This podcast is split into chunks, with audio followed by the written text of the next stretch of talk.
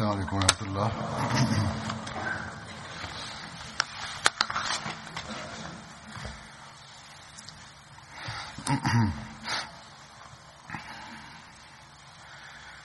أشهد أن لا إله إلا الله وحده لا شريك له وأشهد أن محمدًا عبده ورسوله أما بعد فأعوذ بالله من الشيطان الرجيم بسم الله الرحمن الرحيم الحمد لله رب العالمين الرحمن الرحيم مالك يوم الدين إياك نعبد وإياك نستعين اهدنا الصراط المستقيم صراط الذين أنعمت عليهم غير المغضوب عليهم ولا الضالين.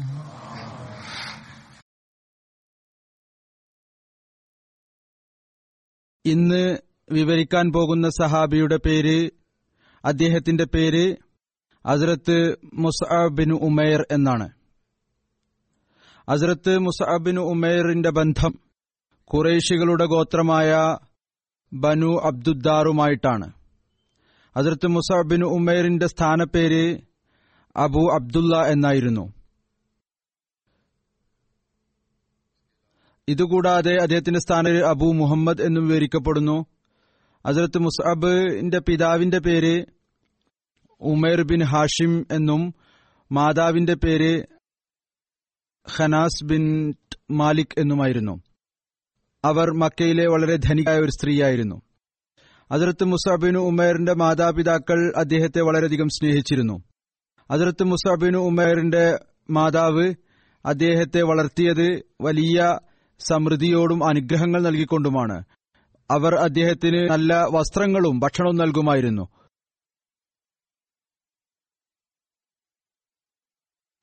വളരെ ഉന്നതമായ മക്കയിലെ സുഗന്ധമാണ് അദ്ദേഹം ഉപയോഗിച്ചിരുന്നത്. അദ്ദേഹം ഉപയോഗിച്ചിരുന്ന ഷൂ ഹസ്രൽ മൗത്ത് പ്രദേശത്തുള്ളതായിരുന്നു. അത് ഹസ്രൽ മൗത്ത് പറയുന്നത് അതന് പടിഞ്ഞാറ് ഭാഗത്തുള്ള ഒരു ഭാഗമാണ്. ധനികരായ ആളുകൾ ഉപയോഗിച്ചിരുന്ന ഷൂ ആയിരുന്നു അത്. വളരെ പ്രവിശാലമായൊരു പ്രദേശമാണ് ഹദ്റുൽ മൗത്ത് എന്നുള്ളത്. ഉന്നതമായ വസ്ത്രങ്ങൾ, ഉന്നതമായ സുഗന്ധം, ഷൂ വരെ അദ്ദേഹം പുറത്തുനിന്നാണ് വരുത്തിച്ചിരുന്നത്. ഹസ്രത്ത് മുസ്അബ് ബിൻ ഉമൈറിന്റെ ഭാര്യയുടെ പേര് ഹംന ബിൻത് ഹജഷ് എന്നായിരുന്നു. റസൂലുള്ളാഹി സ്വല്ലല്ലാഹു അലൈഹി വസല്ലമയുടെ ബഹുമാന്യരായ ഭാര്യ ഉമ്മുൽ മുഅ്മിനീൻ ഹസ്രത്ത് സൈനബിന്റെ സഹോദരിയായിരുന്നു ഇവർ. സൈനബ് ബിൻത് ജഹഷിന്റെ സഹോദരിയായിരുന്നു. ഹംന ബിൻത് ജഹഷ് എന്നായിരുന്നു അവരുടെ പേര്. അവരിൽ നിന്നൊരു മകൾ സൈനബ് ജനിക്കുകയുണ്ടായി. റസൂലുള്ളാഹി സ്വല്ലല്ലാഹു അലൈഹി വസല്ലം ഹസ്രത്ത് മുസ്അബ് ബിൻ ഉമൈറിനെ സ്മരിക്കുമ്പോൾ പറയുമായിരുന്നു, ഞാൻ മുസ്അബിനേക്കാൾ സുന്ദരനായ, ഭംഗിയുള്ള, അനുഗ്രഹങ്ങളും സമൃദ്ധിയിലും ജീവിതം കഴിച്ചുകൂട്ടിയ ഒരു വ്യക്തിയെ കണ്ടിട്ടില്ല. ഹസ്രത്ത് മുസ്അബ് ബിൻ ഉമൈർ ഉന്നതരായ സഹാബാക്കളിൽപ്പെടുന്ന ആളായിരുന്നു. പ്രാരംഭ കാലഘട്ടത്തിൽ തന്നെ ഇസ്ലാം സ്വീകരിച്ച വ്യക്തിയായിരുന്നു. സാബിഖ്യങ്ങളിൽ ഉൾപ്പെടായിരുന്നു.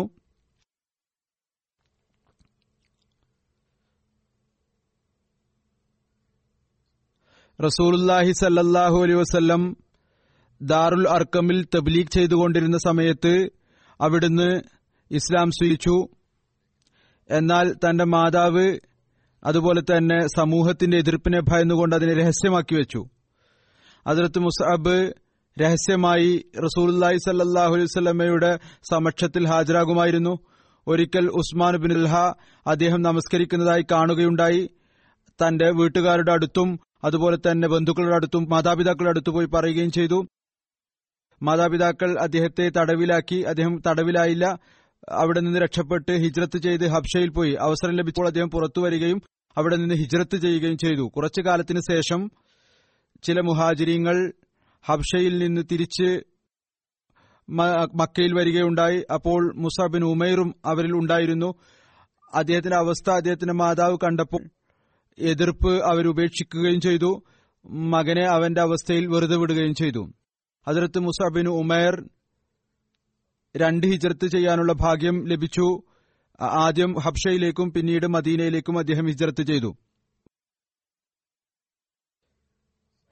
ഹദ്റത്ത് സഅദ് ബിൻ അബി വക്കാസ് വിവരിക്കുന്നു, ഹദ്റത്ത് മുസഅബ് ബിൻ ഉമൈർ വളരെ സമൃദ്ധിയുടെ ജീവിതം അദ്ദേഹത്തിന്റേത് കണ്ടിട്ടുണ്ട്. മുസ്ലിമായതിനു ശേഷം അദ്ദേഹത്തിന്റെ ജീവിതം കണ്ടിട്ടുണ്ട്. ഇസ്ലാമിനു വേണ്ടി അദ്ദേഹം ഇത്രമാത്രം ത്യാഗം സഹിച്ചു. അദ്ദേഹത്തിന്റെ ശരീരത്തിൽ നിന്ന് തൊലി പാമ്പ് വള ഊരുന്നതുപോലെ ഉരിഞ്ഞു പോരുന്നതായി ഞങ്ങൾ കണ്ടിട്ടുണ്ട്. ത്യാഗത്തിന്റെ അത്തരത്തിലുള്ള ഉന്നതമായ നിലവാരമായിരുന്നു അത്. ഒരു ദിവസം മുസഅബ് ബിൻ ഉമൈർ റളിയല്ലാഹു തആല അൻഹു റസൂലുള്ളാഹി സ്വല്ലല്ലാഹു അലൈഹി വസല്ലമയുടെ സമക്ഷത്തിൽ വരികയുണ്ടായി. അപ്പോൾ റസൂലുള്ളാഹി സ്വല്ലല്ലാഹു അലൈഹി വസല്ലമയുടെ സഹാബാക്കളുടെ അടുത്ത് റസൂലുള്ളാഹി സ്വല്ലല്ലാഹു അലൈഹി വസല്ലം ഇരിക്കുകയായിരുന്നു. ആ സമയത്ത് ഹദ്റത്ത് മുസഅബ് ബിൻ ഉമൈർ തൊലി കൊണ്ട് തുന്നിയൊട്ടിച്ച വസ്ത്രങ്ങൾ ആണ് ധരിച്ചിരുന്നത്. ഒരു ഭാഗത്ത് ആ ഉന്നതമായ വസ്ത്രങ്ങൾ, മറുഭാഗത്ത് ഇസ്ലാമിന് റസൂലുള്ളാഹി സ്വല്ലല്ലാഹു അലൈഹി വസല്ലം വേണ്ടി ത്യാഗം, തോലി കൊണ്ട് തുന്നിയൊട്ടിച്ച വസ്ത്രങ്ങൾ ധരിച്ചു. അദ്ദേഹത്തെ കണ്ടപ്പോൾ സഹാബാക്കൾ തലകുനിച്ചു. അവരും മുസഅബ് ബിൻ ഉമൈറിന്റെ അവസ്ഥയുടെ മാറ്റത്തിൽ അദ്ദേഹത്തെ സഹായിക്കാൻ സാധിക്കുമായിരുന്നില്ല. ഹദ്റത്ത് മുസഅബ് വന്ന് അവർക്ക് സലാം പറഞ്ഞു. റസൂലുള്ളാഹി സ്വല്ലല്ലാഹു അലൈഹി വസല്ലം അതിന് മറുപടി നൽകി. അദ്ദേഹത്തെ വളരെ ഉന്നതമായ നിലയിൽ റസൂലുള്ളാഹി സ്വല്ലല്ലാഹു അലൈഹി വസല്ലം പ്രകീർത്തിക്കുകയും ചെയ്തു. എന്നിട്ട് പറഞ്ഞു, അൽഹംദുലില്ലാ, ഭൗതികരായ ആളുകൾക്ക് അവരുടെ ഭൗതികത നിലനിൽക്കട്ടെ, എന്നാൽ ഞാൻ മുസഅബിനെ ആ ഒരു കാലഘട്ടത്തിൽ കണ്ടിട്ടുണ്ട്. മക്ക നഗരത്തിൽ അദ്ദേഹത്തെക്കാൾ ധനികനായ അനുഗ്രഹമുള്ള മറ്റൊരു വ്യക്തിയും ഉണ്ടായിരുന്നില്ല. അദ്ദേഹം മാതാപിതാക്കളോട് പ്രിയപ്പെട്ട മകനായിരുന്നു. റസൂലുള്ളാഹി സ്വല്ലല്ലാഹു അലൈഹി വസല്ലം അള്ളാഹുവിനോടുള്ള സ്നേഹം അദ്ദേഹത്തെ ഈ അവസ്ഥയിൽ എത്തിച്ചിരിക്കുന്നു.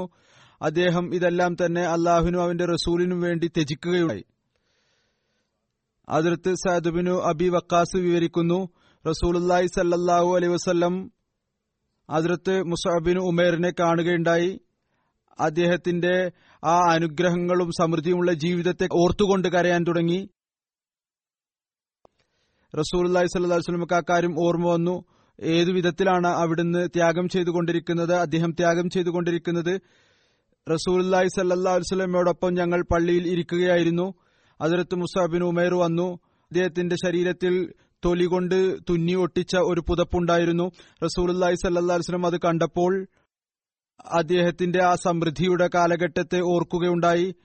ഏതൊന്നിലാണോ അദ്ദേഹം കഴിഞ്ഞുപോയത്, പിന്നീട് അദ്ദേഹത്തിന്റെ ഈ അവസ്ഥയെക്കുറിച്ചും ഓർത്തു. എന്നിട്ട് റസൂലുള്ളാഹി സ്വല്ലല്ലാഹു അലൈഹി വസല്ലം പറഞ്ഞു, നിങ്ങളുടെ അവസ്ഥ എന്തായിരിക്കും അന്ന്? നിങ്ങളിൽ ഒരാൾ രാവിലെ ഒരു വസ്ത്രമായിരിക്കും ധരിക്കുക, മറ്റൊരു വസ്ത്രമായിരിക്കും വൈകുന്നേരം ധരിക്കുക. അതായത് ഇത്രമാത്രം നിങ്ങൾക്ക് വിശാലത കൈവരും. രാവിലെയും വൈകുന്നേരം നിങ്ങൾ വസ്ത്രം മാറ്റുന്നവരായി മാറും. അതുപോലെ തന്നെ അവിടുന്ന് പറയുകയുണ്ടായി, ഒരാളുടെ മുമ്പിൽ ഭക്ഷണത്തിന്റെ ഒരു പാത്രം വെക്കും, അത് എടുക്കുമ്പോൾ മറ്റൊരു ഭക്ഷണപാത്രം വെക്കും. അതായത് പലതരത്തിലുള്ള ഭക്ഷണങ്ങൾ ലഭിക്കും. ഭക്ഷണം ഓരോന്നോരോന്നായി മുന്നിൽ വന്നുകൊണ്ടിരിക്കും, ഏതുപോലെ ഇന്നത്തെ കാലഘട്ടത്തിൽ നടക്കുന്നുവോ. അതുപോലെ തന്നെ നിങ്ങൾ നിങ്ങളുടെ ഭവനങ്ങളിൽ അത്തരത്തിലുള്ള പർദ്ദകൾ ഇടുന്നതായിരിക്കും. ഏതു പ്രകാരമാണോ കഅബയിൽ പർദ്ദകൾ കർട്ടനുകൾ ഇടുന്നത്, വളരെ ഉന്നതമായ പർദ്ദകൾ അല്ലെങ്കിൽ കർട്ടനുകൾ ഇടുന്നതായിരിക്കും. തീർച്ചയായും ഇന്നത്തെ കാലഘട്ടത്തിൽ അതല്ലെങ്കിൽ നിങ്ങൾക്ക് പിന്നീട് ലഭിച്ചിട്ടുള്ള സമൃദ്ധിയുടെ കാലഘട്ടത്തെക്കുറിച്ചുള്ള പരാമർശമാണ്. അപ്പോൾ റസൂലുള്ളാഹി സ്വല്ലല്ലാഹു അലൈഹി വസല്ലം സഹാബാക്കൾ ചോദിച്ചു, യാ റസൂലുള്ളാ, അപ്പോൾ ഞങ്ങൾ ഇന്നത്തെക്കാൾ വളരെ നല്ല അവസ്ഥയിലായിരിക്കുമോ? ഇബാദത്തിനായി ഞങ്ങൾക്ക് അവധി ലഭിക്കുമോ? ഇത്രമാത്രം വിശാലത കൈവന്നാൽ പിന്നെ ഞങ്ങൾക്ക് സ്വതന്ത്രമായി ഇബാദത്ത് ചെയ്യാൻ സാധിക്കുമല്ലോ. അപ്പോൾ റസൂലുള്ളാഹി സ്വല്ലല്ലാഹു അലൈഹി വസല്ലം പറഞ്ഞു, അങ്ങനെയല്ല, നിങ്ങൾ ഇന്നത്തെ ഈ ദിവസങ്ങൾ അന്നത്തെ ദിവസത്തേക്കാൾ ഉന്നതമായിരിക്കും. നിങ്ങളുടെ ഇന്നത്തെ അവസ്ഥ പിന്നീട് വരുന്ന അവസ്ഥയുള്ള ദിവസങ്ങളെക്കാൾ വളരെ ഉന്നതമായിരിക്കും. സീറത്തു ഖാത്തമുൻ നബിയീനിൽ ഹദ്റത്ത് മിർസ ബഷീർ അഹമ്മദ് സാഹിബ് സീറത്തുൽ ഹബ്ശയുമായി ബന്ധപ്പെട്ടുകൊണ്ട് എഴുതിയിട്ടുണ്ട്. അത് മുമ്പ് ഞാൻ വിവരിച്ചു കഴിഞ്ഞിട്ടുള്ളതാണ്. മറ്റ് സഹാബാക്കളുടെ പരാമർശത്തിൽ ചുരുങ്ങിയ നിലയിൽ ഇവിടെയും പറയാം, റസൂലുള്ളാഹി സല്ലല്ലാഹു അലൈഹി വസല്ലം നിർദ്ദേശിച്ചതനുസരിച്ച് റജബ് മാസം 5 നബവിയിൽ 11 പുരുഷന്മാരും 4 സ്ത്രീകളും ഹബ്ഷയിലേക്ക് ഹിജറത്ത് ചെയ്യുകയുണ്ടായി. അതിൽ ഹസ്രത്ത് മുസ്അബ് ബിൻ ഉമേർ റളിയല്ലാഹു തആല അൻഹും ഉണ്ടായിരുന്നു.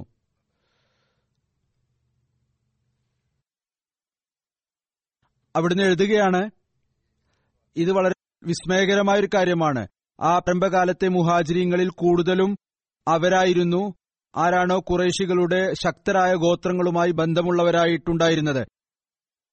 ബലഹീനരായ ആളുകൾ കുറവായിരുന്നു. ഇതിൽ നിന്ന് 2 കാര്യങ്ങൾ മനസ്സിലാക്കാൻ സാധിക്കുന്നു. ഒന്നാമത്തെ കാര്യം ഇതാണ്, ശക്തരായ ഗോത്രങ്ങളുമായി ബന്ധമായിരുന്ന ആളുകൾ പോലും ഖുറൈശികളുടെ അക്രമത്തിൽ നിന്ന് സുരക്ഷിതരായിരുന്നില്ല. രണ്ടാമത്തെ കാര്യം ഇതാണ്, ബലഹീനരായിട്ടുള്ള ആളുകൾ, അതായത് അടിമകളും മറ്റും, ആ കാലത്ത് ഇത്രമാത്രം നിസ്സഹായാവസ്ഥയിലും ബലഹീനാവസ്ഥയിലുമായിരുന്നു. ഹിജ്റത്ത് ചെയ്യാനുള്ള ശക്തി പോലും അവർക്കുണ്ടായിരുന്നില്ല. എന്നിരുന്നാലും മക്കയിലെ ഖുറൈശികൾക്ക് ഇവർ ഹിജ്റത്ത് ചെയ്തതായി അറിഞ്ഞപ്പോൾ അവർ വളരെയധികം ദേഷ്യപ്പെട്ടു. ഈ വേട്ടമൃഗങ്ങൾ ഞങ്ങളുടെ കൈകളിൽ നിന്ന് സ്വതന്ത്രമായി രക്ഷപ്പെട്ടു. അങ്ങനെ അവർ മുഹാജിരിങ്ങളെ പിന്തുടർന്നു. എന്നാൽ അവരുടെ ആളുകൾ തീരത്ത് എത്തിയപ്പോഴേക്കും കപ്പൽ പുറപ്പെട്ടു കഴിഞ്ഞിരുന്നു. അങ്ങനെ ഇവർ പരാജിതരായി തിരിച്ചു വരികയും ചെയ്തു. ഹബ്ഷയിലെത്തിയതിനു ശേഷം മുസ്ലിങ്ങൾക്ക് വലിയ സമാധാനത്തിന്റെ ജീവിതം ലഭിക്കുകയുണ്ടായി. ഖുറൈശികളുടെ അക്രമത്തിൽ നിന്ന് അവർ രക്ഷപ്പെടുകയും ചെയ്തു.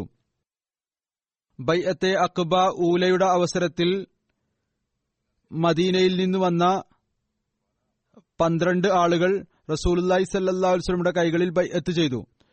ഇവർ തിരിച്ചു മദീനയിലേക്ക് പോകാൻ തുടങ്ങിയപ്പോൾ കരീം സല്ലല്ലാഹു അലൈഹി വസല്ലം ഹസ്രത്ത് മുസ്അബ് ബിൻ ഉമൈറിനെ ഇവരോടൊപ്പം പറഞ്ഞയക്കുകയുണ്ടായി. അദ്ദേഹം അവർക്ക് വിശുദ്ധ ഖുർആൻ പഠിപ്പിച്ചു കൊടുക്കുന്നതിനും ഇസ്ലാമിക അധ്യാപനങ്ങൾ നൽകുന്നതിനും വേണ്ടി. മദീനയിൽ അദ്ദേഹം ഖാരി, മുഖ്രി, ഉസ്താദ് എന്നീ പേരുകളിൽ അറിയപ്പെട്ടു.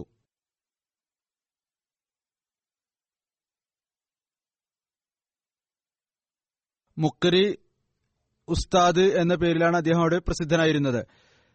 മറ്റൊരു നിവേദനം അനുസരിച്ചുകൊണ്ട് ഔസ് ഖദ്റജിലെ അൻസാറുകൾ റസൂലുള്ളാഹി സല്ലല്ലാഹു അലൈഹി വസല്ലമയുടെ സമക്ഷത്തിൽ പറയുകയുണ്ടായി, വിശുദ്ധ ഖുർആൻ പഠിപ്പിക്കാൻ ഏതെങ്കിലും ഒരാളെ ഞങ്ങളോടൊപ്പം പറഞ്ഞയച്ചാലും. റസൂലുള്ളാഹി സല്ലല്ലാഹു അലൈഹി വസല്ലം ഹദ്റത്ത് മുസ്അബ് ബിൻ ഉമൈറിനെ പറഞ്ഞയക്കുകയുണ്ടായി.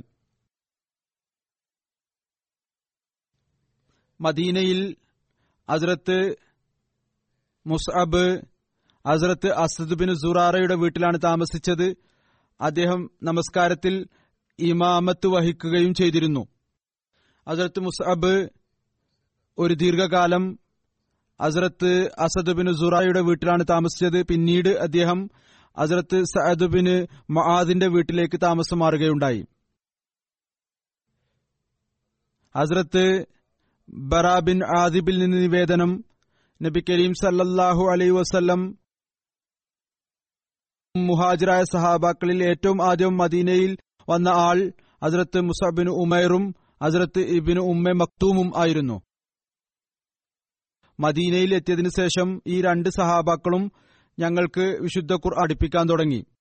പിന്നീട് അമ്മാർ റളിയല്ലാഹു തആല അൻഹു, ബിലാൽ റളിയല്ലാഹു തആല അൻഹു, സഅദ് റളിയല്ലാഹു തആല അൻഹു എന്നിവർ വന്നു. ഹസ്രത്ത് ഉമർ ബിൻ ഖത്താബ് റളിയല്ലാഹു തആല അൻഹു 20 സഹാബാക്കളെ കൂട്ടിക്കൊണ്ടുവരികയുണ്ടായി. അതിനുശേഷം നബി കരീം സല്ലല്ലാഹു അലൈഹി വസല്ലം വരികയുണ്ടായി. പറയുന്നു, ഞാൻ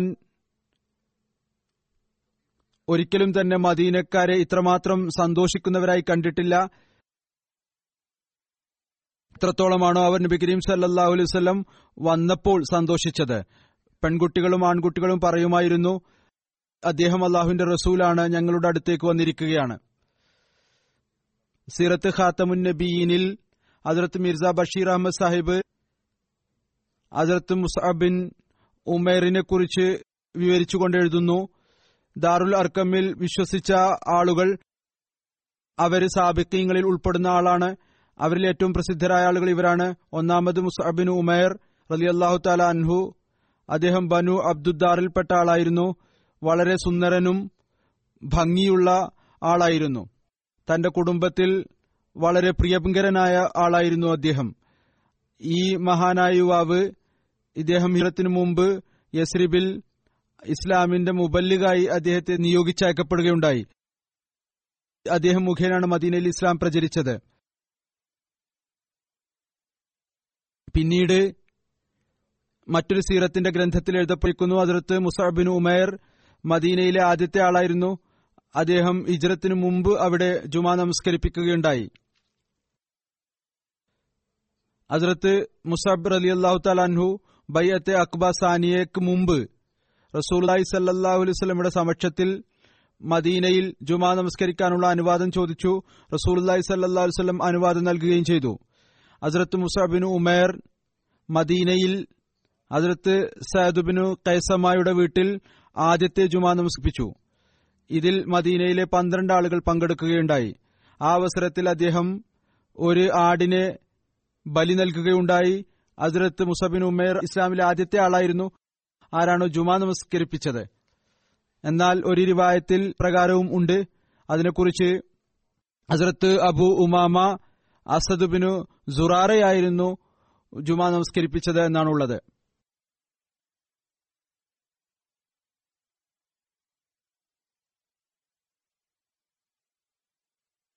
ഏതായിരുന്നാലും ഹദ്റത്ത് മുസ്അബ് ആയിരുന്നു ആദ്യത്തെ മുബല്ലിഗ്. ഹദ്റത്ത് മുസ്അബ് റളിയല്ലാഹു തആല അൻഹു അസദ് ബിൻ സുറാറയെയും കൂട്ടിക്കൊണ്ട് അൻസാറുകളുടെ വിവിധ മുഹല്ലകളിൽ തബ്ലീഗിന്റെ ഉദ്ദേശത്തോടുകൂടി പോകുമായിരുന്നു. അത് മുസ്അബിന്റെ തബ്ലീഗിലൂടെ ഒരുപാട് സഹാബാക്കൾ മുസ്ലിങ്ങളായി മാറി. അവരിൽ ഉന്നതരായ സഹാബാക്കൾ Saad bin Muadh, അബ്ബാദ് bin Basheer, Muhammad bin Maslama എന്നിവർ, ഹദ്റത്ത് ഉസൈദ് ബിൻ ഹുസൈർ എന്നിവർ ഉൾപ്പെടുന്നു.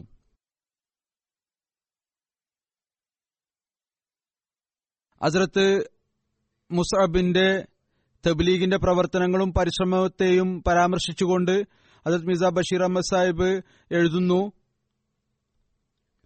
മക്കയിൽ നിന്ന് വിട പറഞ്ഞതിനു ശേഷം ഈ 12 നവമുസ്ലിങ്ങൾ അപേക്ഷിക്കുകയുണ്ടായി, അവർ ഏതെങ്കിലും ഒരു ഇസ്ലാമിക അധ്യാപകനെ ഞങ്ങളോടൊപ്പം അയക്കുക, അദ്ദേഹം ഞങ്ങൾക്ക് ഇസ്ലാമിക അധ്യാപനങ്ങൾ നൽകട്ടെ, ഞങ്ങളുടെ മുശ്രിക്കീങ്ങളായ സഹോദരങ്ങൾക്ക് ഇസ്ലാമിക സന്ദേശം എത്തിക്കുകയും ചെയ്യട്ടെ. റസൂലുള്ളാഹി സ്വല്ലല്ലാഹു അലൈഹി വസല്ലം ഹസ്രത്ത് മുസ്അബ് ബിൻ ഉമൈറിനെ, അദ്ദേഹം അബ്ദുദ്ദാർ ഗോത്രത്തിലെ വളരെ മുഖ്ലിസായ ഒരു യുവാവായിരുന്നു, ഇവരോടൊപ്പം അയക്കുകയുണ്ടായി.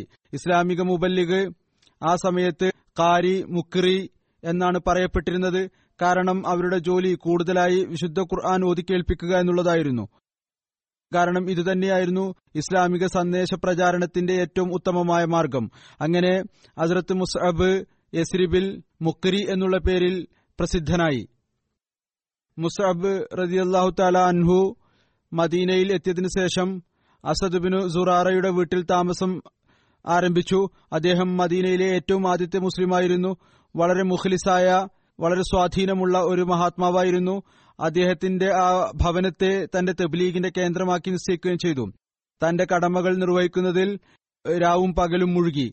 അങ്ങനെ മദീനയിൽ മുസ്ലിങ്ങൾക്ക് സാമൂഹികമായ ജീവിതം മദീനയിൽ ലഭിക്കുകയുണ്ടായി. അത് സമാധാനപൂർണമായ ജീവിതമായിരുന്നു. അതുകൊണ്ട് തന്നെ അസദ് ബിൻ സുറാറയുടെ നിർദ്ദേശമനുസരിച്ച് റസൂലുള്ളാഹി സ്വല്ലല്ലാഹു അലൈഹി വസല്ലം മുസ്അബ് ബിൻ ഉമൈറിന് ജുമാ നമസ്കരിക്കുവാനുള്ള നിർദ്ദേശം നൽകുകയുണ്ടായി. അങ്ങനെ മുസ്ലിങ്ങളുടെ സാമൂഹിക ജീവിതം ആരംഭം കുറിച്ചു. അള്ളാഹുവിന്റെ അത്രമാത്രം അനുഗ്രഹങ്ങളുണ്ടായി. കുറച്ചു കാലം കൊണ്ട് തന്നെ മദീനയിൽ ഓരോ വീട്ടിലും ഇസ്ലാമിനെക്കുറിച്ചുള്ള ചർച്ചകൾ നടക്കുകയുണ്ടായി.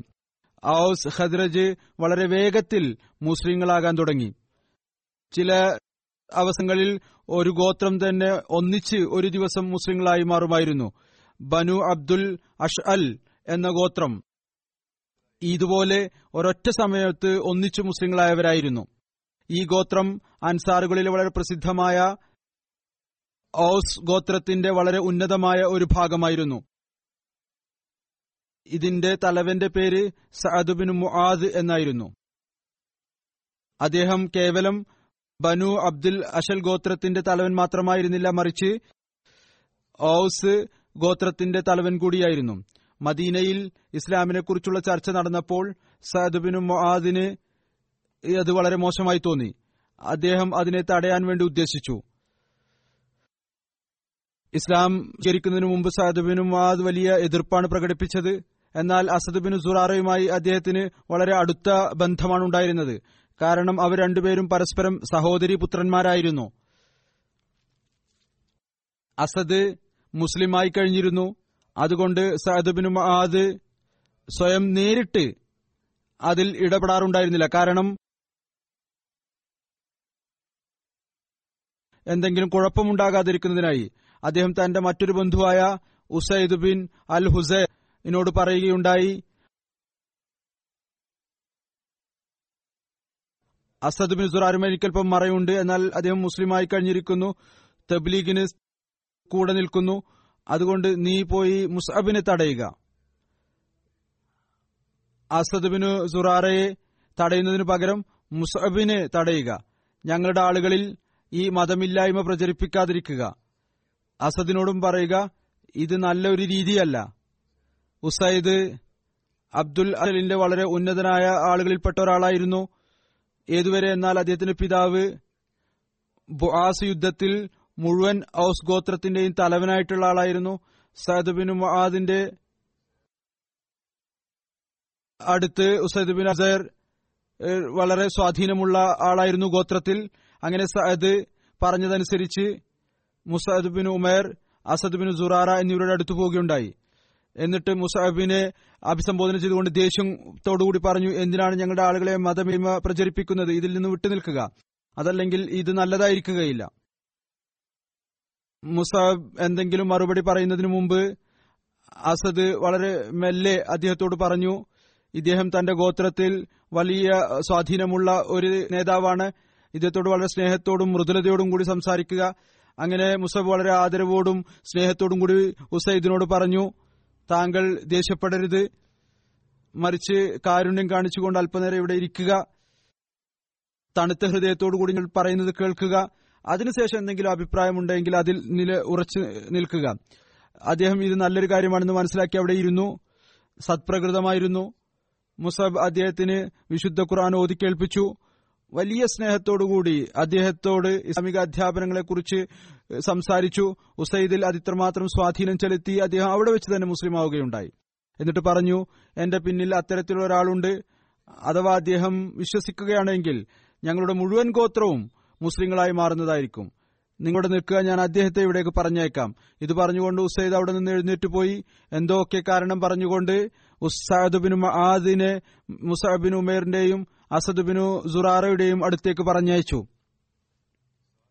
സഅദ് ബിൻ മുആദ് വന്നു വളരെ ദേഷ്യത്തോടുകൂടി അസദ് ബിൻ സുറാറയോട് പറഞ്ഞു, നോക്കൂ അസദ്, എന്റെ ഈ ബന്ധുത്വത്തിന്റെ അനാവശ്യ പ്രയോജനം എടുക്കാതിരിക്കുക, ഇതൊന്നും ശരിയല്ല. ഞാൻ നിശബ്ദനായിരിക്കുന്നു എന്നുണ്ടെങ്കിൽ അത് ബന്ധുത്വം കൊണ്ടാണ്, എന്നാൽ അതുകൊണ്ട് അനാവശ്യ പ്രയോജനം എടുക്കരുത്. അപ്പോൾ മുസ്അബ് അതേപോലെ തന്നെ മൃദുലതയോടും സ്നേഹത്തോടും കൂടി അദ്ദേഹത്തെ തണുപ്പിച്ചു, ഏതുപോലെ മുമ്പ് അദ്ദേഹം പറഞ്ഞുവോ. എന്നിട്ട് പറഞ്ഞു, താങ്കൾ ഇവിടെ ഇരുന്നു കൊണ്ട് എന്റെ വാക്കുകൾ കേൾക്കുക, എന്നിട്ട് അതിൽ എന്തെങ്കിലും കാര്യങ്ങൾ ആശയപാർഹമായിട്ടുണ്ട് എങ്കിൽ നിശ്ചയമായി നിങ്ങൾ അതിനെ നിരാകരിച്ചു കൊള്ളുക. സഅദ് പറഞ്ഞു, ഈ പറയുന്ന കാര്യം ശരിയായിട്ടുള്ള ബുദ്ധി ഉള്ള ഒരു കാര്യമാണ്. അങ്ങനെ അദ്ദേഹം തന്റെ കുന്തം അവിടെ കുത്തി അതിൽ ഇരുന്നു.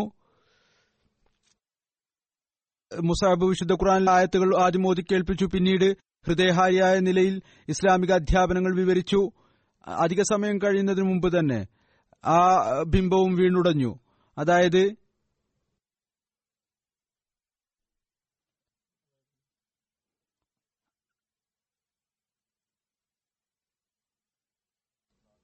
ഹസ്രത്ത് സഅദ് ബിൻ മുആദും അദ്ദേഹവും ഈ കാര്യങ്ങൾ കേട്ടുകൊണ്ട് ഇസ്ലാം സ്വീകരിച്ചു. അങ്ങനെ സഅദ് സുന്നത്തായ രീതിയിൽ കുളിച്ച് വന്നതിന് ശേഷം ഷഹാദത്ത് കലിമ ചൊല്ലി. അതിനുശേഷം Saad bin Muadh, Usaid bin Husair രണ്ടുപേരും ചേർന്ന് തങ്ങളുടെ ഗോത്രത്തിലേക്ക് ചെന്നു. എന്നിട്ട് സഅദ് പ്രത്യേകമായ അറബി രീതിയിൽ അവരോട് ചോദിച്ചു, അല്ലയോ ബനി അബ്ദുൽ അഷദ്, നിങ്ങൾക്ക് എന്നെക്കുറിച്ച് എന്തറിയാം? അപ്പോൾ അവരെല്ലാവരും ഒത്തൊരുമിച്ച് പറഞ്ഞു, താങ്കൾ ഞങ്ങളുടെ നേതാവാണ്, ഞങ്ങളുടെ നേതാവിൻ മകനാണ്, താങ്കളുടെ വാക്കുകളിൽ ഞങ്ങൾക്ക് പൂർണ്ണ വിശ്വാസമാണ്. അപ്പോൾ സഅദ് പറഞ്ഞു, അപ്പോൾ ഞാനുമായി നിങ്ങൾക്ക് യാതൊരു ബന്ധവുമില്ല, ഏതുവരെ നിങ്ങൾ അല്ലാഹുവിലും റസൂലിലും വിശ്വസിക്കുന്നില്ലയോ? അതിനുശേഷം സഅദ് അവർ ഇസ്ലാമിക അധ്യാപനങ്ങളെക്കുറിച്ച് പറഞ്ഞുകൊടുത്തു. അന്നത്തെ ദിവസം വൈകുന്നേരം ആയിരുന്നില്ല, അതിനു മുമ്പ് തന്നെ മുഴുവൻ ഗോത്രവും മുസ്ലിങ്ങളായി മാറി. സഅദ് റളിയല്ലാഹു തആല അൻഹു അതുപോലെ തന്നെ ഉസൈദ് എന്നിവർ രണ്ടുപേരും തങ്ങളുടെ കൈകൾ കൊണ്ട് തങ്ങളുടെ ബിംബങ്ങളെ എടുത്ത് തകർന്നു. സഅദ് ബിൻ മുആദ് റളിയല്ലാഹു തആല അൻഹു, ഉസൈദ് ബിൻ അൽ ഹുസൈർ, അന്ന് അദ്ദേഹം മുസ്ലിങ്ങളായിട്ടുള്ളവരായിരുന്നു. രണ്ടുപേരും ഉന്നതരായ സഹാബാക്കളിൽ ഉൾപ്പെട്ട ആളാണ്. അൻസാറുകളിൽ മിസാബിർ അമസാബ് എഴുതുകയാണ്, അൻസാറുകളിൽ നിശ്ചയമായും വളരെ ഉന്നതമായ സ്ഥാനമാണ് അവർക്കുണ്ടായിരുന്നത്. അവരുടെ സ്ഥാനം വളരെ ഉന്നതമായിരുന്നു. പ്രത്യേകിച്ച് സഅദ് ബിൻ മുആദിന്, അദ്ദേഹത്തിന് മദീനയിലെ അൻസാറുകളിൽ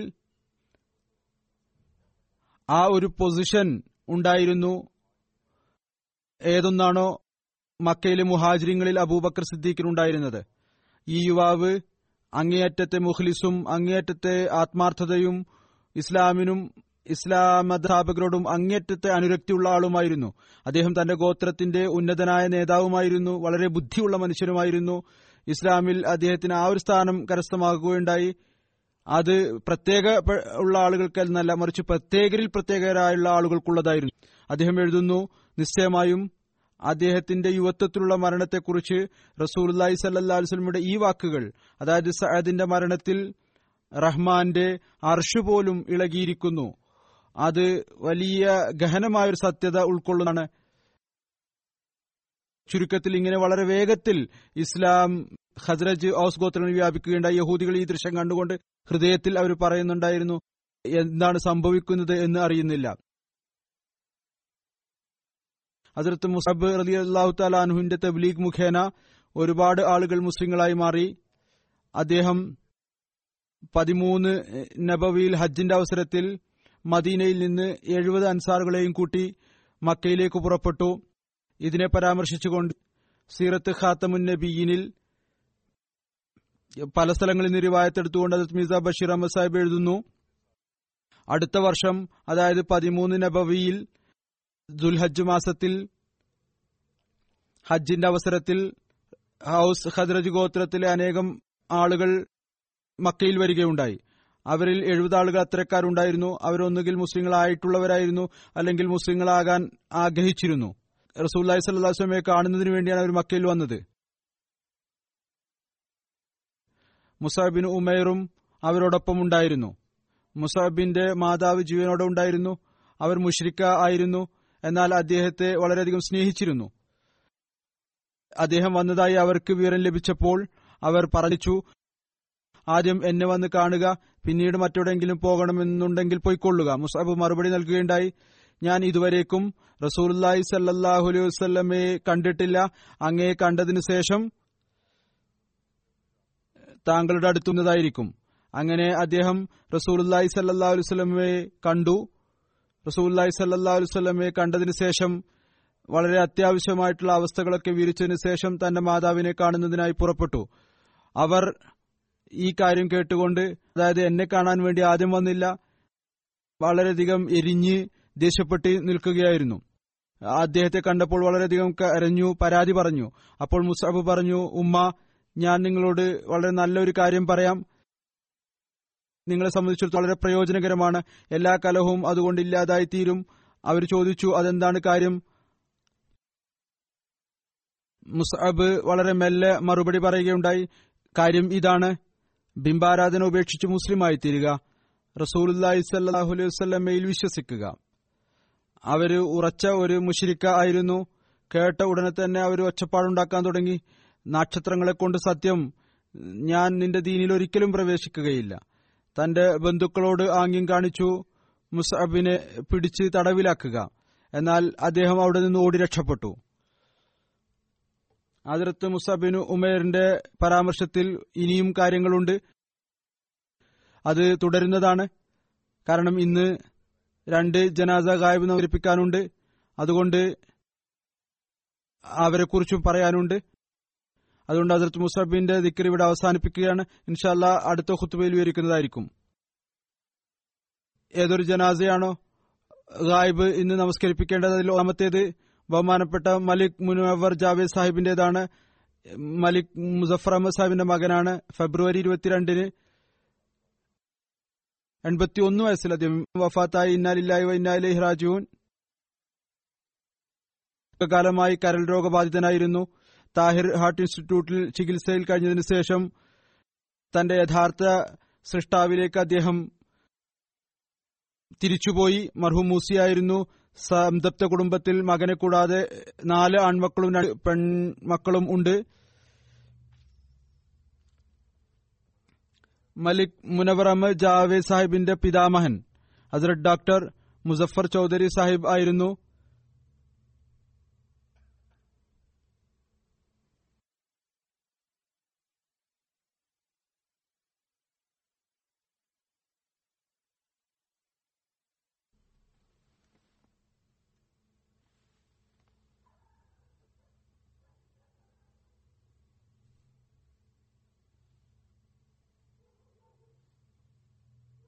അദ്ദേഹത്തിന്റെ മാതാമഹൻ ഹസരത്ത് ഷെയ്ഖ് അബ്ദുൽ കരീം സാഹിബ്.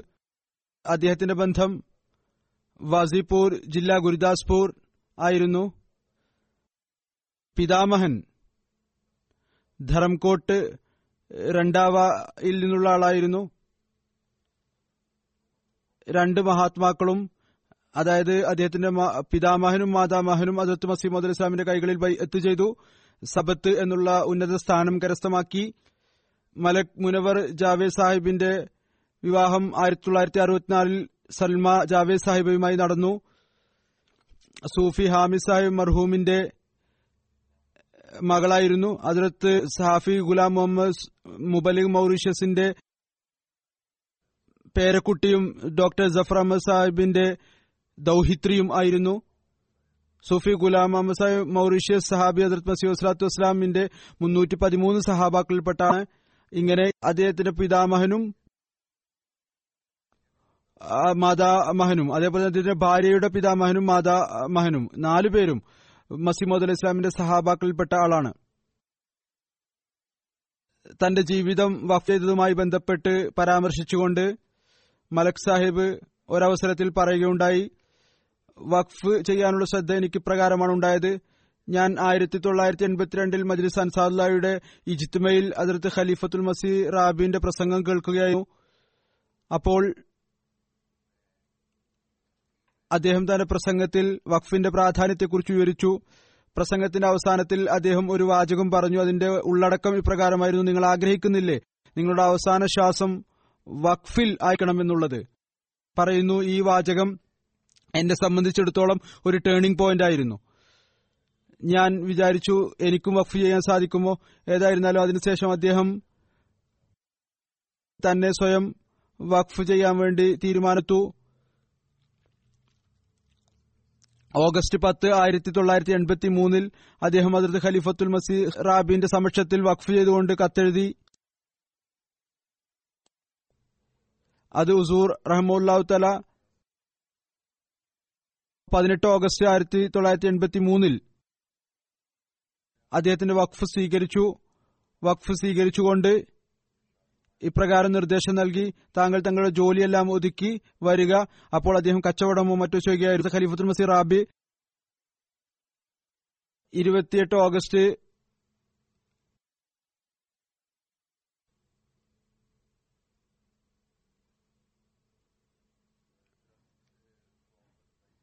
1983 അദ്ദേഹം ആദ്യമായി നിയമിച്ചു.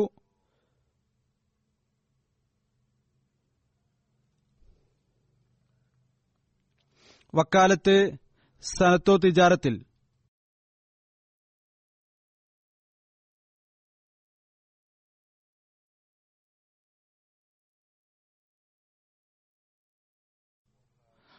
ഓഗസ്റ്റ് 1, 1983 മുതൽ അദ്ദേഹം വക്കാലത്ത് സനത്തോ തിജാരത്തിൽ ഹാജരായി. വഖഫിന് മുമ്പ് അദ്ദേഹം സെക്രട്ടേറിയറ്റ് പഞ്ചാബിൽ ഭരണ സർവീസ് ചെയ്തു. ഓഗസ്റ്റ് 1, 1983 അദ്ദേഹം വക്കാലത്ത് സനത്തോ തിജാരത്തിൽ ഹാജരായി. വഖഫിനു മുമ്പ് അദ്ദേഹം 16 വർഷം സെക്രട്ടേറിയറ്റ് പഞ്ചാബ് സർക്കാരിൽ സർവീസ് ചെയ്തു. അതിനുശേഷം 10 വർഷം സ്വന്തമായ ബിസിനസ് ചെയ്തു. 83 അദ്ദേഹം റിവ്യൂ ഓഫ് റിലീജിയൻ മാഗസിൻ മാനേജറായി. പിന്നീട് സിയാഫത്തിലായി 2014 വരെ നായിബ് നാസിർ സിയാഫത്തായി സേവനമനുഷ്ഠിച്ചു. 1990 യത്താമ സംരക്ഷണ കമ്മിറ്റിയുടെ ആദ്യത്തെ സെക്രട്ടറിയായി നിയമിക്കപ്പെട്ടു. ഏകദേശം 20 വർഷത്തോളം ഇങ്ങനെ സേവനം ചെയ്യാനുള്ള ഭാഗ്യം ലഭിച്ചു.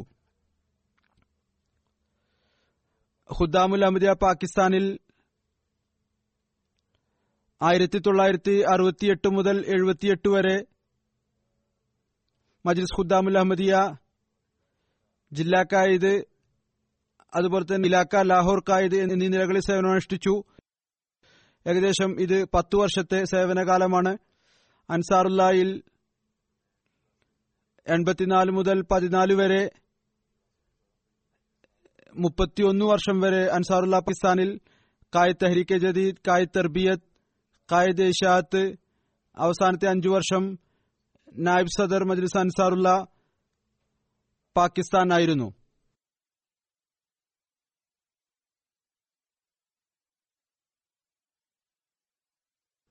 ഇദ്ദേഹം ഗവൺമെന്റ് ജോലി ചെയ്തിരുന്ന സമയത്ത് അന്നത്തെ സംഭവം വിവരിച്ചുകൊണ്ട് മലിക് സാബ് ഒരിക്കൽ പറയുകയുണ്ടായി, സർവീസിനിടയ്ക്ക് ഞങ്ങളുടെ ഒരു ഇൻചാർജ് ഉണ്ടായിരുന്നു, വളരെ വിദ്വേഷമുള്ളവരായിരുന്നു, അധികവും തന്റെ മൗലവിമാരെ എന്റെ അടുത്ത് സംവാദത്തിനായി കൊണ്ടുവരുമായിരുന്നു. അങ്ങനെ ഒരിക്കൽ അദ്ദേഹം അല്ലാമ ഖാലിദ് മഹ്മൂദ് സാഹിബിനെ, അന്നത്തെ വലിയ ഒരു പണ്ഡിതനായിരുന്നു അയാൾ, എന്റെ അടുത്ത് സംവാദത്തിനായി കൊണ്ടുവരുന്നു. സംവാദം തുടങ്ങി. ഈ പണ്ഡിതന് എന്നോട് സംസാരിക്കാൻ സാധിച്ചില്ല. അപ്പോൾ അവസാനം ഒന്നും പറയാനില്ലാത്തപ്പോൾ ചീത്ത വിളിക്കാൻ തുടങ്ങി. ഇത് മൗലവിമാരുടെ സാധാരണയുള്ള ശീലമാണ്. എന്റെ ആ ഓഫീസർ ഇൻചാർജ് അയാൾ ഭയപ്പെട്ടു. പ്രശ്നം ഇത് കുഴപ്പമായി തീരുമോ? അപ്പോൾ ആ മൗലവി അബ്ദുറഹ്മാൻ എന്നു പേരുള്ള എന്റെ ആ ഇൻചാർജിനെ ധൈര്യം നൽകിക്കൊണ്ട് പറഞ്ഞു. ആ മൗലവിയുടെ വാക്കുകൾ ഈ വിധത്തിലാണ്, അതായത് അവര് ഹൃദയം കൊണ്ട് ഇങ്ങനെയാണ് വിശ്വസിക്കുന്നത്, ജമാഅത്തിലെ ആളുകളുടെ ബന്ധം അല്ലാഹുമായിട്ടുണ്ട്. പറയുന്നു, മൗലവി പറയുകയുണ്ടായി, അല്ലാഹുവിനോടും റസൂലിനോടും അല്ലാഹുവിന്റെ ഗ്രന്ഥത്തോടും ഇത്രമാത്രം അക്രമം കാണിക്കുകയുണ്ടായി, അല്ലാഹു ഇവരെ നശിക്കുമായിരുന്നു. അതായത് അല്ലാഹുവിലും റസൂലിന്റെ മേലും വിശുദ്ധ ഖുർആന്റെ മേലും അഹമ്മദികൾ ഇത്രമാത്രം അക്രമം കാണിച്ചു, അല്ലാഹു അവരെ നശിപ്പിച്ചു കളയുമായിരുന്നു. എന്നാൽ അല്ലാഹു അവരെ നശിപ്പിച്ചില്ല. എന്തുകൊണ്ട് നശിപ്പിച്ചില്ല? എല്ലാ പ്രാവശ്യവും അവർ രക്ഷപ്പെടാനുള്ള കാരണം, ഇവരെ എല്ലാ പ്രാവശ്യവും രക്ഷപ്പെടുന്നു. എന്തുകൊണ്ടാണ് രക്ഷപ്പെടുന്നത്? പറയുന്നു, ഇവർ അവരുടെ നമസ്കാരത്തിൽ വളരെയധികം വിലപിക്കുന്നവരാണ്, കരയുന്നവരാണ്. അപ്പോൾ ഞാൻ പറഞ്ഞു, മലിക് സാബ് പറയുന്നു, ഞാൻ പറഞ്ഞു, അല്ലാമ സാഹിബ് ഈ കാര്യം താങ്കൾ എനിക്ക് എഴുതി നൽകുക.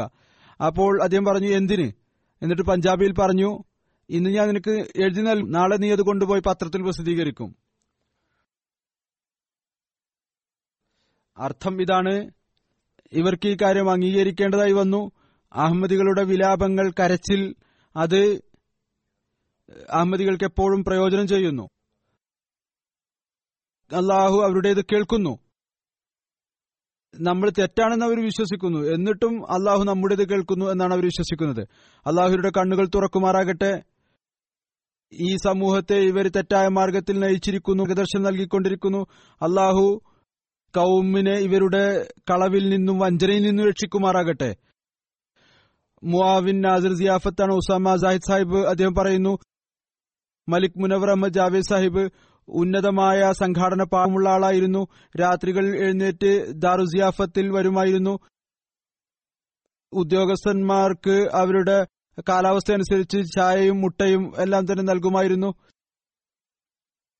ഉദ്യോഗസ്ഥരോട് വളരെ അനുകമ്പയും വാത്സല്യമുള്ള പെരുമാറ്റമായിരുന്നു. എല്ലാവരുടെയും വീട്ടിലെ അവസ്ഥയെക്കുറിച്ച് അറിയുമായിരുന്നു. നിശബ്ദമായി അവരെ സാമ്പത്തികമായി പോലും സഹായിക്കുമായിരുന്നു. ഇദ്ദേഹത്തിന്റെ മരുമകൻ നദീം സാഹിബ് പറയുന്നു, അദ്ദേഹത്തിന്റെ സഹോദരി പുത്രൻ കൂടിയാണ്. മലിക് സാഹിബ് ഒരിക്കൽ അദ്ദേഹത്തോട് പറഞ്ഞു,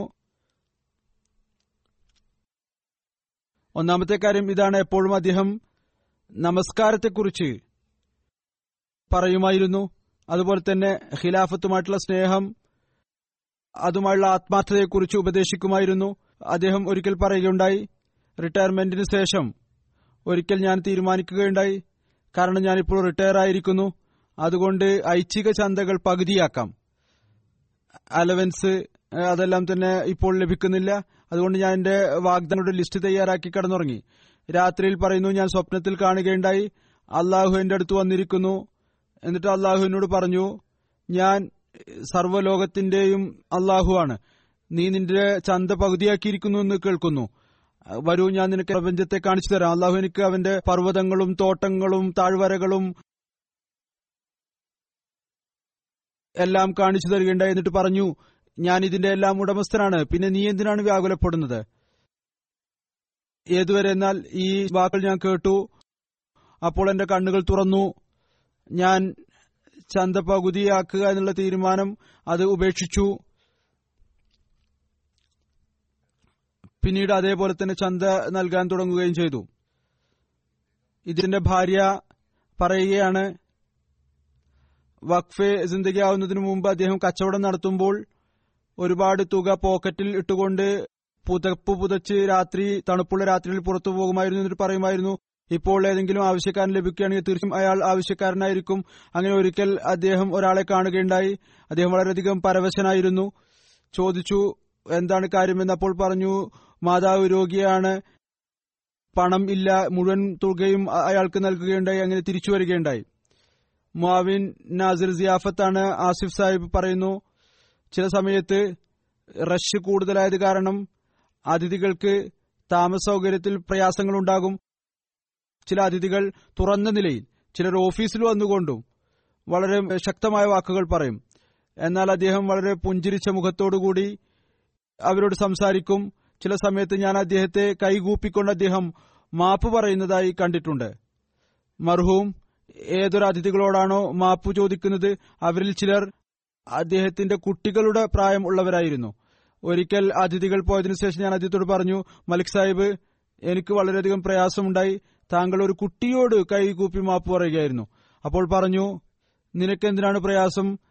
കൈകൾ ഞാനല്ലേ കൂയത്, നീയല്ലോ.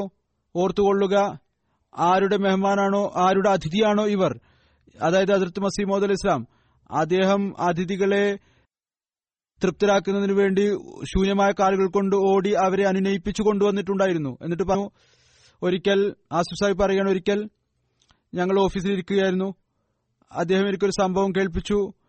ഒരു മുതിർന്ന ആൾ വളരെ ദേഷ്യത്തോടുകൂടി ഓഫീസിൽ വന്നു.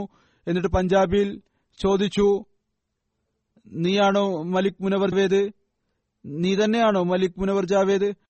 അപ്പോൾ അദ്ദേഹം പറഞ്ഞു, അതെ, ഞാൻ തന്നെയാണ് മലിക് മുനവർ ജാവേദ്. അപ്പോൾ മുതിർന്ന അതിഥി എന്നെ അഭിസംബോധന ചെയ്തുകൊണ്ട് പഞ്ചാബിയിൽ ചോദിച്ചു, ഇത് നിന്റെ വാപ്പയുടെ ലങ്കർഖാനയാണോ? അപ്പോൾ മലിക് സാഹിബ് പറഞ്ഞു, ഇത് എന്റെ വാപ്പയുടെ ലങ്കർഖാനയല്ല, ഇത് ഹദ്റത്ത് മസീഹ് മൗഊദ് അലൈഹിസ്സലാമിന്റെ ലങ്കർഖാനയാണ്. എന്റെയും താങ്കളുടെയും പിതാവായ മസീഹ് മൗഊദ് അലൈഹിസ്സലാമിന്റെ ലങ്കർഖാനയാണ്. അദ്ദേഹം മറുപടി കേട്ട് തൃപ്തനായി. അദ്ദേഹം അവിടെ ഇരുന്നു. എന്നിട്ട് തന്റെ കാര്യം പറഞ്ഞുകൊണ്ട് അവിടെ നിന്ന് പോവുകയുണ്ടായി. ചില സമയത്ത് അതിഥികളും പരിധികൾ ലംഘിക്കാറുണ്ട്. പരാതികൾ ലഭിക്കുന്നു, ദാറുൽ സിയാഫത്ത് ഇങ്ങനെ പെരുമാറി അങ്ങനെ പെരുമാറി. എന്നാൽ അന്വേഷിക്കുമ്പോൾ മനസ്സിലാകുന്നു അതിഥികളിലും ക്ഷമയില്ല എന്ന്. തീർച്ചയായും നമ്മൾ അവരുടെ അതിഥികളെ ആദരിക്കണം. എന്നാൽ അതിഥികളും ഉന്നത സ്വഭാവങ്ങൾ പ്രകടിപ്പിക്കണം. എന്നിട്ട് എന്തൊക്കെയാണോ സാഹചര്യമുള്ളത് അതനുസരിച്ച് സംഘാടകരുമായി സഹകരിക്കണം. ഏതായിരുന്നാലും മലിക് സാഹിബ് തന്റെ വഖഫിനോടുള്ള കടമകൾ നിറവേറ്റി. ഞാൻ നാസിറാലായിരുന്നപ്പോൾ, അപ്പോൾ ഞാൻ നാസിർ സിയാഫത്തുമായിരുന്നു, ഇദ്ദേഹം നായിബ് നാസിർ സിയാഫത്തായിരുന്നു. ഞാൻ കണ്ടിട്ടുണ്ട് ജമാഅത്തി ഈ ധനം വളരെ വേദനയോടുകൂടി ഉപയോഗിക്കുന്ന ആളായിരുന്നു. സത്യമായ കാര്യം പറയുന്നത് ഒരിക്കലും അദ്ദേഹം വിട്ടുനിൽക്കുമായിരുന്നില്ല. അദ്ദേഹം എന്റെ നായിബായിരുന്നു. എന്നാൽ ജമാഅത്തിന്റെ പ്രയോജനത്തിൽ അദ്ദേഹത്തിന് ഏറ്റവും നല്ല നിലയിൽ മറ്റൊരു കാര്യമാണ് മെച്ചപ്പെട്ടതെന്ന് തോന്നുന്നുവെങ്കിൽ, ഞാനൊരു കാര്യം പറഞ്ഞിട്ടുണ്ടെങ്കിൽ പോലും ഒരുവിധത്തിലുള്ള വിഷമവും കൂടാതെ എന്റെ അഭിപ്രായത്തിന് എതിരിൽ പറഞ്ഞുകൊണ്ട് ഇങ്ങനെ ചെയ്യുകയാണെങ്കിൽ കൂടുതൽ നല്ലതായിരിക്കും എന്ന് പറയുമായിരുന്നു. ഇത് തന്നെയാണ് ഓരോ വഖഫ് സിന്ദഗിക്കും ഉണ്ടായിരിക്കേണ്ടത്. തന്റെ അഭിപ്രായം അദബിന്റെ ആ വൃത്തത്തിൽ നിന്നുകൊണ്ട് ശരിയായ രീതിയിൽ സമർപ്പിക്കുക. ഖിലാഫത്തുമായുള്ള അദ്ദേഹത്തിന്റെ ആത്മാർത്ഥത അദ്ദേഹത്തിന്റെ ഓരോ കത്തുകളിൽ നിന്നും പ്രകടമായിരുന്നു. അതുപോലെ തന്നെ മൂലാക്കത്തിന്റെ അവസരത്തിൽ എപ്പോഴാണ് അദ്ദേഹത്തെ കണ്ടുമുട്ടിയത് അത് പ്രകടമാകുമായിരുന്നു. അള്ളാഹു അദ്ദേഹത്തോട് കാരുണ്യത്തോടും മഗ്ഫിറത്തോടും കൂടി പെരുമാറട്ടെ. അദ്ദേഹത്തിന് ഉന്നത സ്ഥാനം നൽകുമാറാകട്ടെ. അദ്ദേഹത്തിന്റെ ഭാര്യക്കും മക്കൾക്കും ക്ഷമയും സഹനവും പ്രദാനം ചെയ്യുകയും അദ്ദേഹത്തിന് നന്മകൾ നിലനിർത്തുള്ള ഭാഗ്യം നൽകുകയും ചെയ്യുമാറാകട്ടെ. രണ്ടാമത്തെ ജനാസ ബഹുമാനപ്പെട്ട പ്രൊഫസർ മുനവർ ഷമീം സാഹിബിന്റേതാണ്. മഹബൂബ ആലം സാഹിബിന്റെ മകനാണ്. ഫെബ്രുവരി 16 81 വയസ്സിൽ അദ്ദേഹം വഫാത്തായി. ഇന്നാ ലില്ലാഹി വ ഇന്നാ ഇലൈഹി റാജിഊൻ.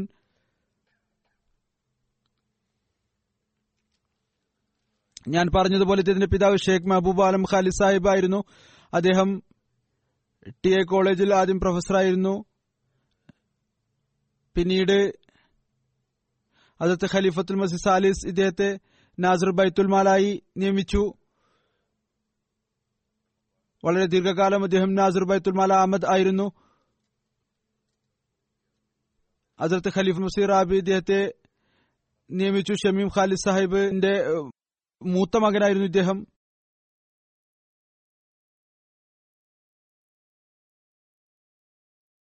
ഇദ്ദേഹത്തിന്റെ രണ്ടാമത്തെ ഭാര്യ ഷാഹിദ മുനവർ സാഹിബാണ്. ആദ്യ വഫാത്തായി. ഒരു മകനുണ്ട്, ഖാലിദ് അഹമ്മദ് ഷാഹിദ് സാഹിബ്. അദ്ദേഹം ഇപ്പോൾ കാനഡയിലാണ് താമസിക്കുന്നത്. 1964 ഹദരത്ത് ഖലീഫത്തുൽ മസീഹ് സാലിസ് പ്രിൻസിപ്പളായിരുന്നപ്പോൾ സദർ അഞ്ചുമൻ അഹമ്മദിയ കൂടിയായിരുന്നു. അന്ന് അദ്ദേഹം മുനവർ ഷമീം സാഹിബിന്റെ വിവാഹം മസ്ജിദ് മുബാറക്കിൽ വെച്ച് നടത്തി.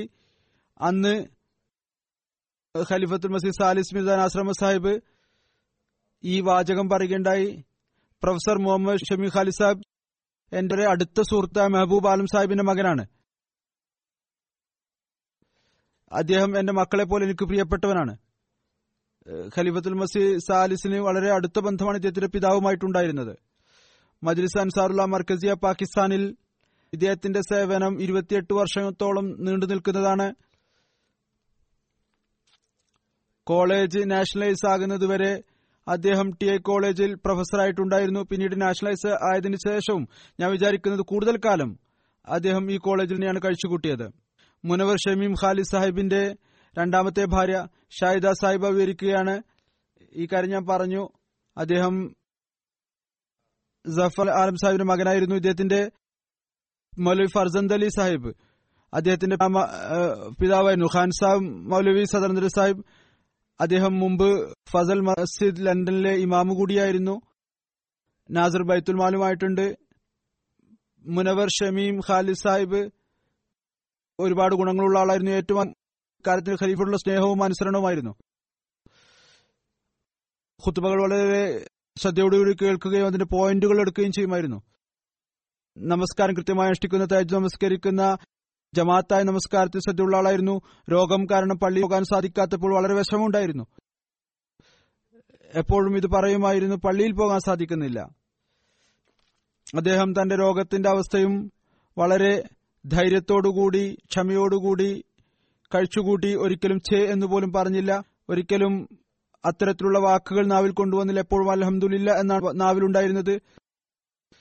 അദ്ദേഹത്തിന്റെ പ്രത്യേകതകളായിരുന്നു. വളരെ നിശബ്ദമായി അദ്ദേഹം സേവനം ചെയ്യുമായിരുന്നു. അങ്ങേയറ്റം ആത്മാർത്ഥതയുള്ള വാത്സല്യമുള്ള ആളായിരുന്നു. എന്നെയും അദ്ദേഹം കോളേജിൽ കുറച്ചുകാലം പഠിപ്പിച്ചിട്ടുണ്ട്. പിന്നീട് ഞാൻ അമീറെ മക്കാമിയും നാസിറാലയുമായിരുന്നപ്പോൾ വളരെ ആദരവോടും ബഹുമാനത്തോടും കൂടി അദ്ദേഹം എന്നോട് പെരുമാറുകയുണ്ടായി. ഒരിക്കലും ഈ ഒരു ചിന്ത പോലും ഉണ്ടാക്കിയില്ല, താങ്കൾ ഒരു കാലത്ത് എന്റെ വിദ്യാർത്ഥിയായിരുന്നു. നിസാമെ ജമാഅത്തെയും നിസാമെ ഖിലാഫത്തിനെയും അങ്ങേയറ്റം പിന്തുടരുന്ന ആളായിരുന്നു. ഖിലാഫത്തിന് ശേഷവും അദ്ദേഹത്തിന്റെ ബന്ധം, അദ്ദേഹത്തിന്റെ പ്രകടനം അസാധാരണമായ നിലയിലുള്ളതായിരുന്നു. അള്ളാഹു അദ്ദേഹത്തോട് കാരുണ്യത്തോടും മഗ്ഫിറത്തോടും കൂടി പെരുമാറട്ടെ. തന്റെ പ്രിയപ്പെട്ടവരുടെ കാൽച്ചുവട്ടിൽ ഇടം നൽകുമാറാകട്ടെ. ഇദ്ദേഹത്തിന്റെ സംതൃപ്ത കുടുംബത്തിനും ഇദ്ദേഹത്തിന്റെ നന്മകൾ നിലനിർത്തുവാനുള്ള ഭാഗ്യം നൽകുമാറാകട്ടെ. ജുമാ നമസ്കാരത്തിന് ശേഷം രണ്ടുപേരുടെയും ജനാസ ഗായിബ് ഞാൻ നമസ്കരിപ്പിക്കുന്നതാണ് ഇൻഷാ അല്ലാഹ്.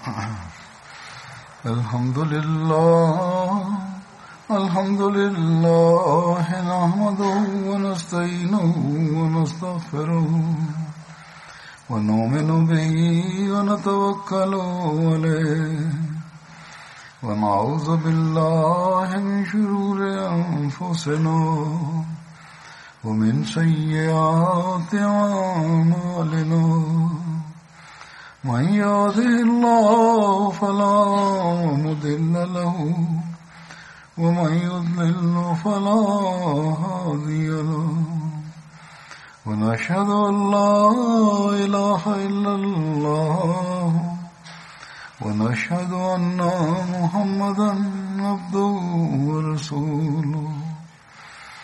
عباد الله رحمكم الله، إن الله يأمر بالعدل والإحسان وإيتاء ذي القربى وينهى عن الفحشاء والمنكر والبغي يعظكم لعلكم تذكرون. اذكروا الله يذكركم وادعوه يستجب لكم ولذكر الله أكبر.